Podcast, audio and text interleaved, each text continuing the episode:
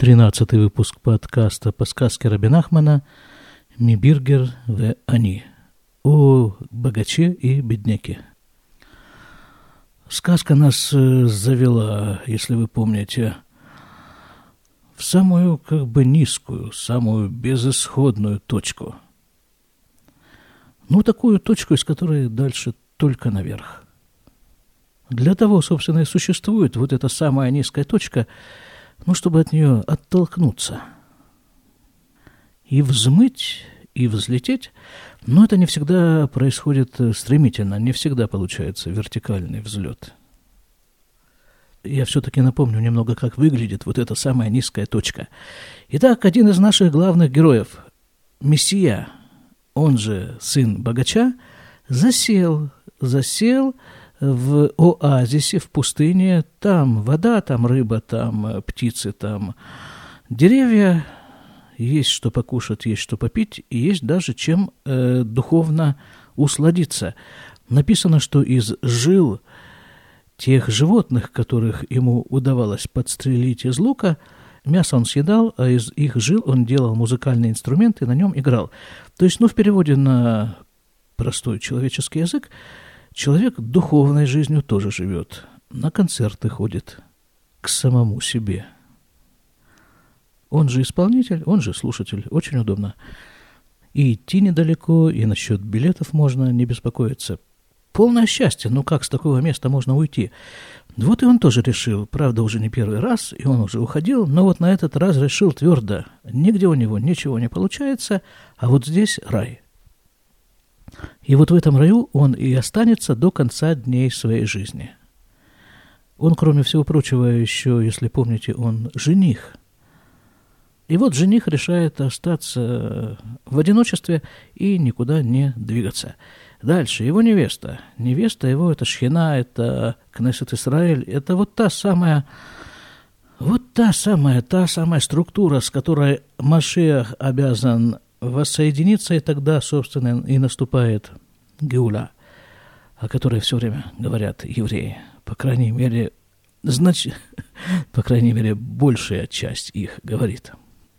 А еще большая часть, так или иначе, о этом думает. Так что происходит с его невестой? Она тоже засела и прекратила всякие попытки выхода замуж. Раньше она хотя бы принимала соискателей, на претендентов на ее руку и сердце, а теперь она сказала, что все, меня все обманули, я ничего не понимаю, и все, хватит, закройте двери, никого больше не пускайте. То есть сказка, что значит самая низкая точка? Это, это когда нет движения, нет динамики, все, конец. Динамики нет, это конец. Но мы-то с вами знаем, что конца на самом-то деле не бывает. И каждый раз Всевышний использует новые средства для того, чтобы сдвинуть нас с этой мертвой точки. И иногда, если не получается по-хорошему, то приходится поступать вот так. «Валяя, моя руцех!» И на море был убийца. На сцену вскарабкивается еще один персонаж. Убийца. Это зло в чистом его варианте, в чистом его воплощении. Оно же ситра-ахра. Это другая сторона. В переводе «оно же Ецерара», «дурное начало», «оно же все-все-все, что, что связано со злом». И вот это вот любопытно, да, вот любопытна функция этого самого персонажа. Фактически он приходит на помощь основным персонажам, вот тем самым, которые относятся к сфере добра, к сфере самого высокого, святого, светлого. Он приходит для того, чтобы сдвинуть их с мертвой точки. То есть получается, что и зло тоже работает в том же направлении, что и, что и все мы. Просто иногда есть необходимость его задействовать, это самое зло, чтобы нас сдвинуть туда, куда нам нужно, с того места, на котором мы с вами находимся. «Варуцел шамаши немца яфатор казу баулям». И этот убийца слышал, что существует в мире вот такая красавица, да, это имеется в виду вот та самая невеста. Выхашав литовца, и он задумал ее похитить. А зачем она ему, интересно? Ну, понятно, что все ее хотят, но а вот этот-то конкретно зачем ее хочет? Авши гулю, а я царихута. На самом-то деле, пишет Рабби Нахман, он-то сам, она ему была не нужна. Она вот сама по себе как таковая. Киая сарис, потому что он был кастрат. Вот так вот описывает Рабби Нахман зло. Зло – это кастрат. Что это значит? Это структура, у которой нет будущего. Она в принципе не способна к оплодотворению, к, к тому, чтобы дать потомство. Продолжение себя. Там нечего продолжать, это чистая оболочка. Но это мы увидим дальше. Но уже здесь можно сказать, что это очень действенная, на нас действующая оболочка. Ахашак летовса, гды лемахра, ле эйземелех. Однако он захотел ее похитить, чтобы продать ее какому-нибудь царю. Вейках бада гонрав. И взять за нее хорошие деньги. Ну, вполне достойная идея. Во всяком случае, понятная. Витхиль лиштадель базе, и он начал работать в этом направлении. Веаруцеаху муфкар, и убийца, он муфкар, ну как бы, ну, ничего не стоит, так что ли. Веевкир ацмо, и он решил так, им ифаль, ифаль, в им лав, лав. Он решил, ну, если получится, получится, а нет, так нет. Умая всит, что он теряет. Киумуфкар, кидерахаруцеах, потому что его-то собственная жизнь все равно ничего не стоит, как это у убийцы. Вот здесь еще одна идея просматривается, она просматривается и в других сказках Рабби Нахмана. Вот смотрите, опять же, ну это неуместная, конечно, параллель, но все-таки между этим убийцем и Машиахом, вот этим нашим героем, который сидит там, Сидит там, где он сидит, а чего он там сидит? А потому что он попытался жениться на своей невесте. И у него не получилось. И все. А потом еще, нет, до этого, еще его три, даже четыре раза выгнали из разных мест. Из трех стран его выгнали, из одной первой страны своей, где он родился. Он был вынужден сам сбежать, потому что там был приговорен к смертной казни. Но, в общем-то, ну вот, э, обиделся человек. Обиделся и решил, все, я с вами не играю. Вот с вами, со всеми вообще. Вот буду там сидеть, там у меня рыба, птицы, животные. И музыкальные инструменты, из них же сделанные. Вот, понимаете, да, в чем дело? Вот разница. Вот, э, как говорил... как говорили мудрецы еврейские, как говорил Раби Зуша, в частности, что у всякого есть чему поучиться. Даже вот у этого убийцы. У него нет в организме, в сознании вот этой структуры, которая склонна к обиде, потому что он себя ни во что не ставит. И поэтому он активен, поэтому он строит планы, поэтому он делает все, чтобы их осуществить, и осуществляет все-таки, в конце концов. Ту энергию, которая у любого интеллигентного человека идет на самопоедание, он ее вкладывает в действие. «Валя харуцеах веканас хорот работ меод меод рибуй муфляг меод».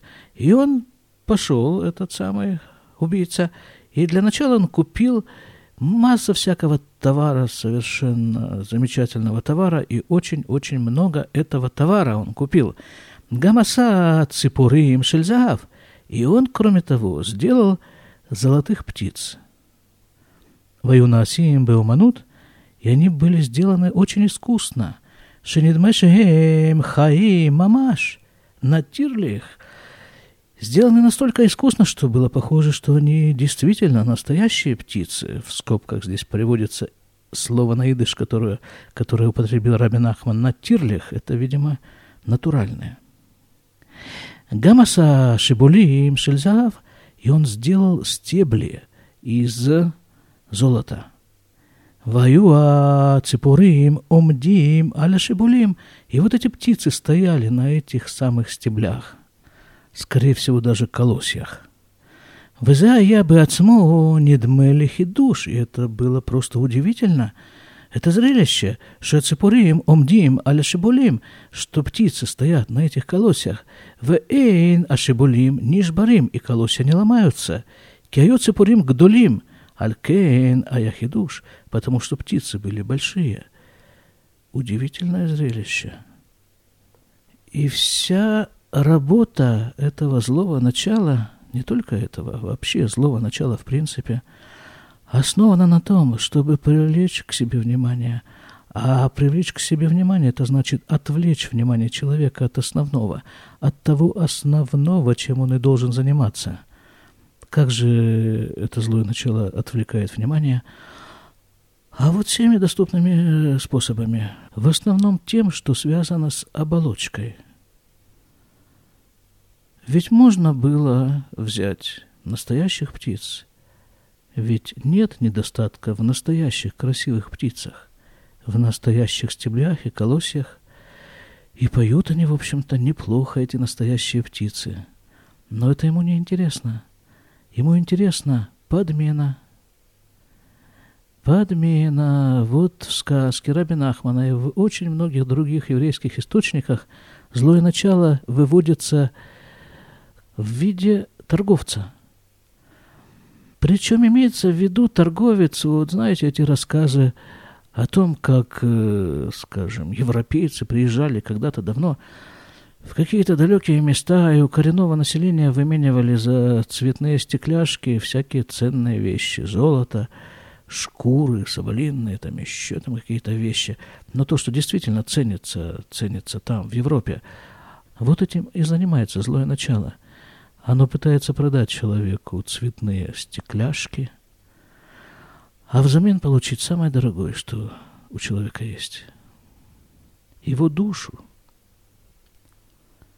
Здесь не идет ни в коем случае речь о... Ой, что-то там в литературе было такое, продать душу, там что-то вот... Нет, здесь продать душу, но в совершенно другом смысле. Посвятить себя чему-то... такому стеклянному чему-то, ненужному чему-то, чему-то такому никчемному, в общем, да. Скорее даже так, разменять свою душу на цветные стеклянные бусы. Но этими бусами, как вы понимаете, может быть все что угодно. Так вот, этот самый наш вот новый персонаж, это злое начало, является крупнейшим специалистом в мировом масштабе в области изготовления упаковки, оболочки. Мы затрагивали эту тему уже много-много раз. Много-много раз, ведь человек, когда сталкивается с чем бы то ни было, первое, на что он обращает внимание, и первое, с чем он сталкивается, это с оболочкой. Покупает ли он какую-то там, ну, роскошную, совершенно не знаю даже что. Первое, что он видит, это коробку. Встречают-то по одежке, провожают уже, как придется. И вот туда, в глубину, вот в глубину этой коробки, в глубину этой упаковки злое начало просто не вхоже. Нет у него права туда проникать. А вот работать на уровне оболочки, привлекать наше внимание, а точнее отвлекать наше внимание от нужных вещей с помощью манипулирования оболочками, вот в этом он большой мастер. Итак, золотые птицы, золотые стебли. Удивительно, что стебли не ломаются, это завораживает. И тут же собираются люди посмотреть на невиданное зрелище, но пока мы еще до людей в сказке не дошли, пока мы еще исследуем технологию функционирования злого начала. Оболочка, да, вот где тут у нас были птицы. Гамаса бетахбулет шинидме шеем менагним. И он сделал так искусно, что, казалось, эти птицы поют. Ахат айта мака умекашкешет бельшуна. Одна из них издавала какой-то особый звук шекашкешет, шекурин гинакт. Идыш нам не помог. Как-то там чирикает особым образом. Но красиво. Ахата это мысль целит бефия. а другая свистела, свирестела каким-то тоже особым образом своим ртом. Шекурин гиш виш тшит. Опять идешь. Вахат айта мезамерет ваколяя бетахбулот. А другая пела, просто пела. И все это было тахбулот, это какие-то уловки такие, что-то такое как-то хитроумно сделано. Шая бне адам омдим шам бетохедер. Шая аль асфина ме ахуре а ципурим. Потому что люди стояли в том помещении, где были птицы. Они стояли за птицами в комнате, которая была специально для этого устроена на корабле. «Васу коляналь отан обнаядам». И все, все, что якобы делали птицы, на самом-то деле это делали люди.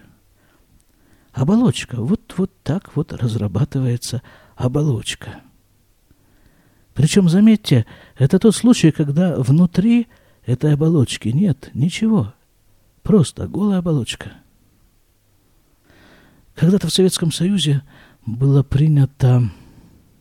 Продавались на барахолке пустые банки из-под кока-колы. И вот люди их покупали и ставили там где-то у себя в витрине, там в каких-то стеклянных шкафах дома, что вот, мол, вот... оболочка. «Венедмиша цепурим бацмам менагним». И казалось, что эти птицы на самом деле щебечут, поют. «Ки аю асуим им дратин». Потому что они были сделаны из металлических нитей. «Баманут ад шнидме шеем бацмам осин коланар». Они были сделаны, еще раз повторяет Рабби Нахман, с таким искусством, что было похоже, как будто они сами все это делают, птицы. «Ве наса руцеах им коляналь ле медина шайташам батакисараналь». И вот со всем этим, то есть с этими птицами, со всеми этими людьми, которые там за кулисами стоят, со всем этим множеством товара, который он закупил, вот он поплыл на корабле к той стране, в которой и жила дочь императора, невеста нашего Машиаха. Ва эль-Аир шайта шам, и он приплыл к городу, в котором она жила. Ва амад им сфина тобаям, и он остановился на своем корабле на море. Вешельшель а Анкирш, и опустил якоря. Вейква шекурин гианкирт. Это кто такой опять? Идыш? Это, скорее всего, как это называется? Шварты, швартовые, отдать швартовые. Вот, вот те веревки, которые привязывают корабль к берегу. Видимо, так. Видимо, от смоли сухар гадоль. И он себя представил богатым купцом. Шаю нихнасим ваим шам лекнот и цлёс хорот, работ и корот. И люди тут же начали стекаться, покупать у него богатые и красивые вещи, товары. «Ваамад шам эйзе зман ревашана веютер». И он стоял там четверть года и даже больше. Зачем Рабби Нахман нам указывает этот срок? Зачем нам нужно точно знать, сколько он стоял? Есть в этом что-то? Видимо, четверть года – это некий специфический период. Наверное, в течение этого периода люди просто привыкают к тому, что вот есть у них вот это вот в городе.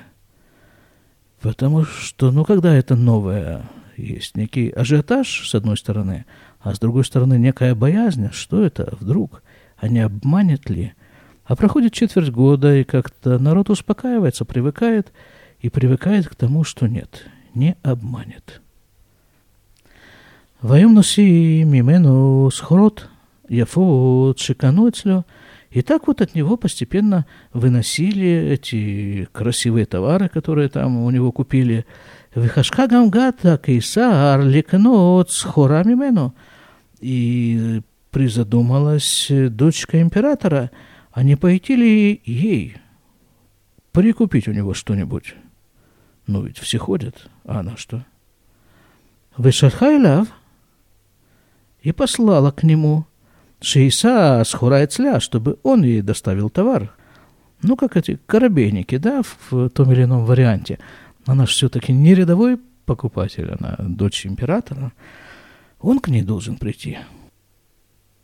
«Вешалях ла, шеэйно царих лазе ласец хора левейта коне, афаль пише ги бата кейсар». А он и отправляет ответ, что он не заинтересован разносить товары на дом покупателям, даже в том случае, если этот покупатель – дочь императора. Свободный художник от всех предрассудков. Действительно, кстати, так. Ему неинтересно прийти к ней. Ему нужно, чтобы она к нему пришла. У Миши царих схора, я войцлё, а тот, кому нужен товар, чтобы пришел к нему, «Велесухэр эн ми шиахриахото альзе», а у купца нет никого, кто мог бы его обязать сделать то, что ему не хочется. «Вешвацма бата кейсар», и решила дочка императора, что она пойдет к нему. «Ведарка якше альха башук айта тола михсе альпанея гдешелё истаклюба». И у нее так было заведено, что когда она вообще выходила из дома, ходила, скажем, на рынок, так здесь написано, на шук, то она обычно закрывала свое лицо, что-то вешала такое на свое лицо, чтобы его закрыть, чтобы не смотрели на нее. «Кьехалюбный адам, липоль, выхули». Потому что было написано уже раньше несколько раз, что она обладала такой, такой невиданной красотой, что люди просто падали, теряли сознание. И вот чтобы этого не случилось, чтобы не навредить здоровью окружающих, она закрывала свое лицо, когда выходила из дома. «Мехамат яфея каналь», из-за силы своей красоты. «Алькейн айта мехасапанея каналь», поэтому она закрывала свое лицо, как указано выше. «Вальха батакисар векиста этпанея велахагам Раутея има вехайль». И вот она пошла, дочь императора, и закрыла свое лицо, и взяла с собой своих подруг, ну, видимо, тех девушек, которые во дворце ее окружали. Взяла она их и взяла стражу. «Шекурин, вах!» Опять идыш. «Вах» — это стража. «Вехайль Аллах Ахарея». Стража шла за ней. «Увата эль асухер наль, айну аруцеах шинидма лесухер».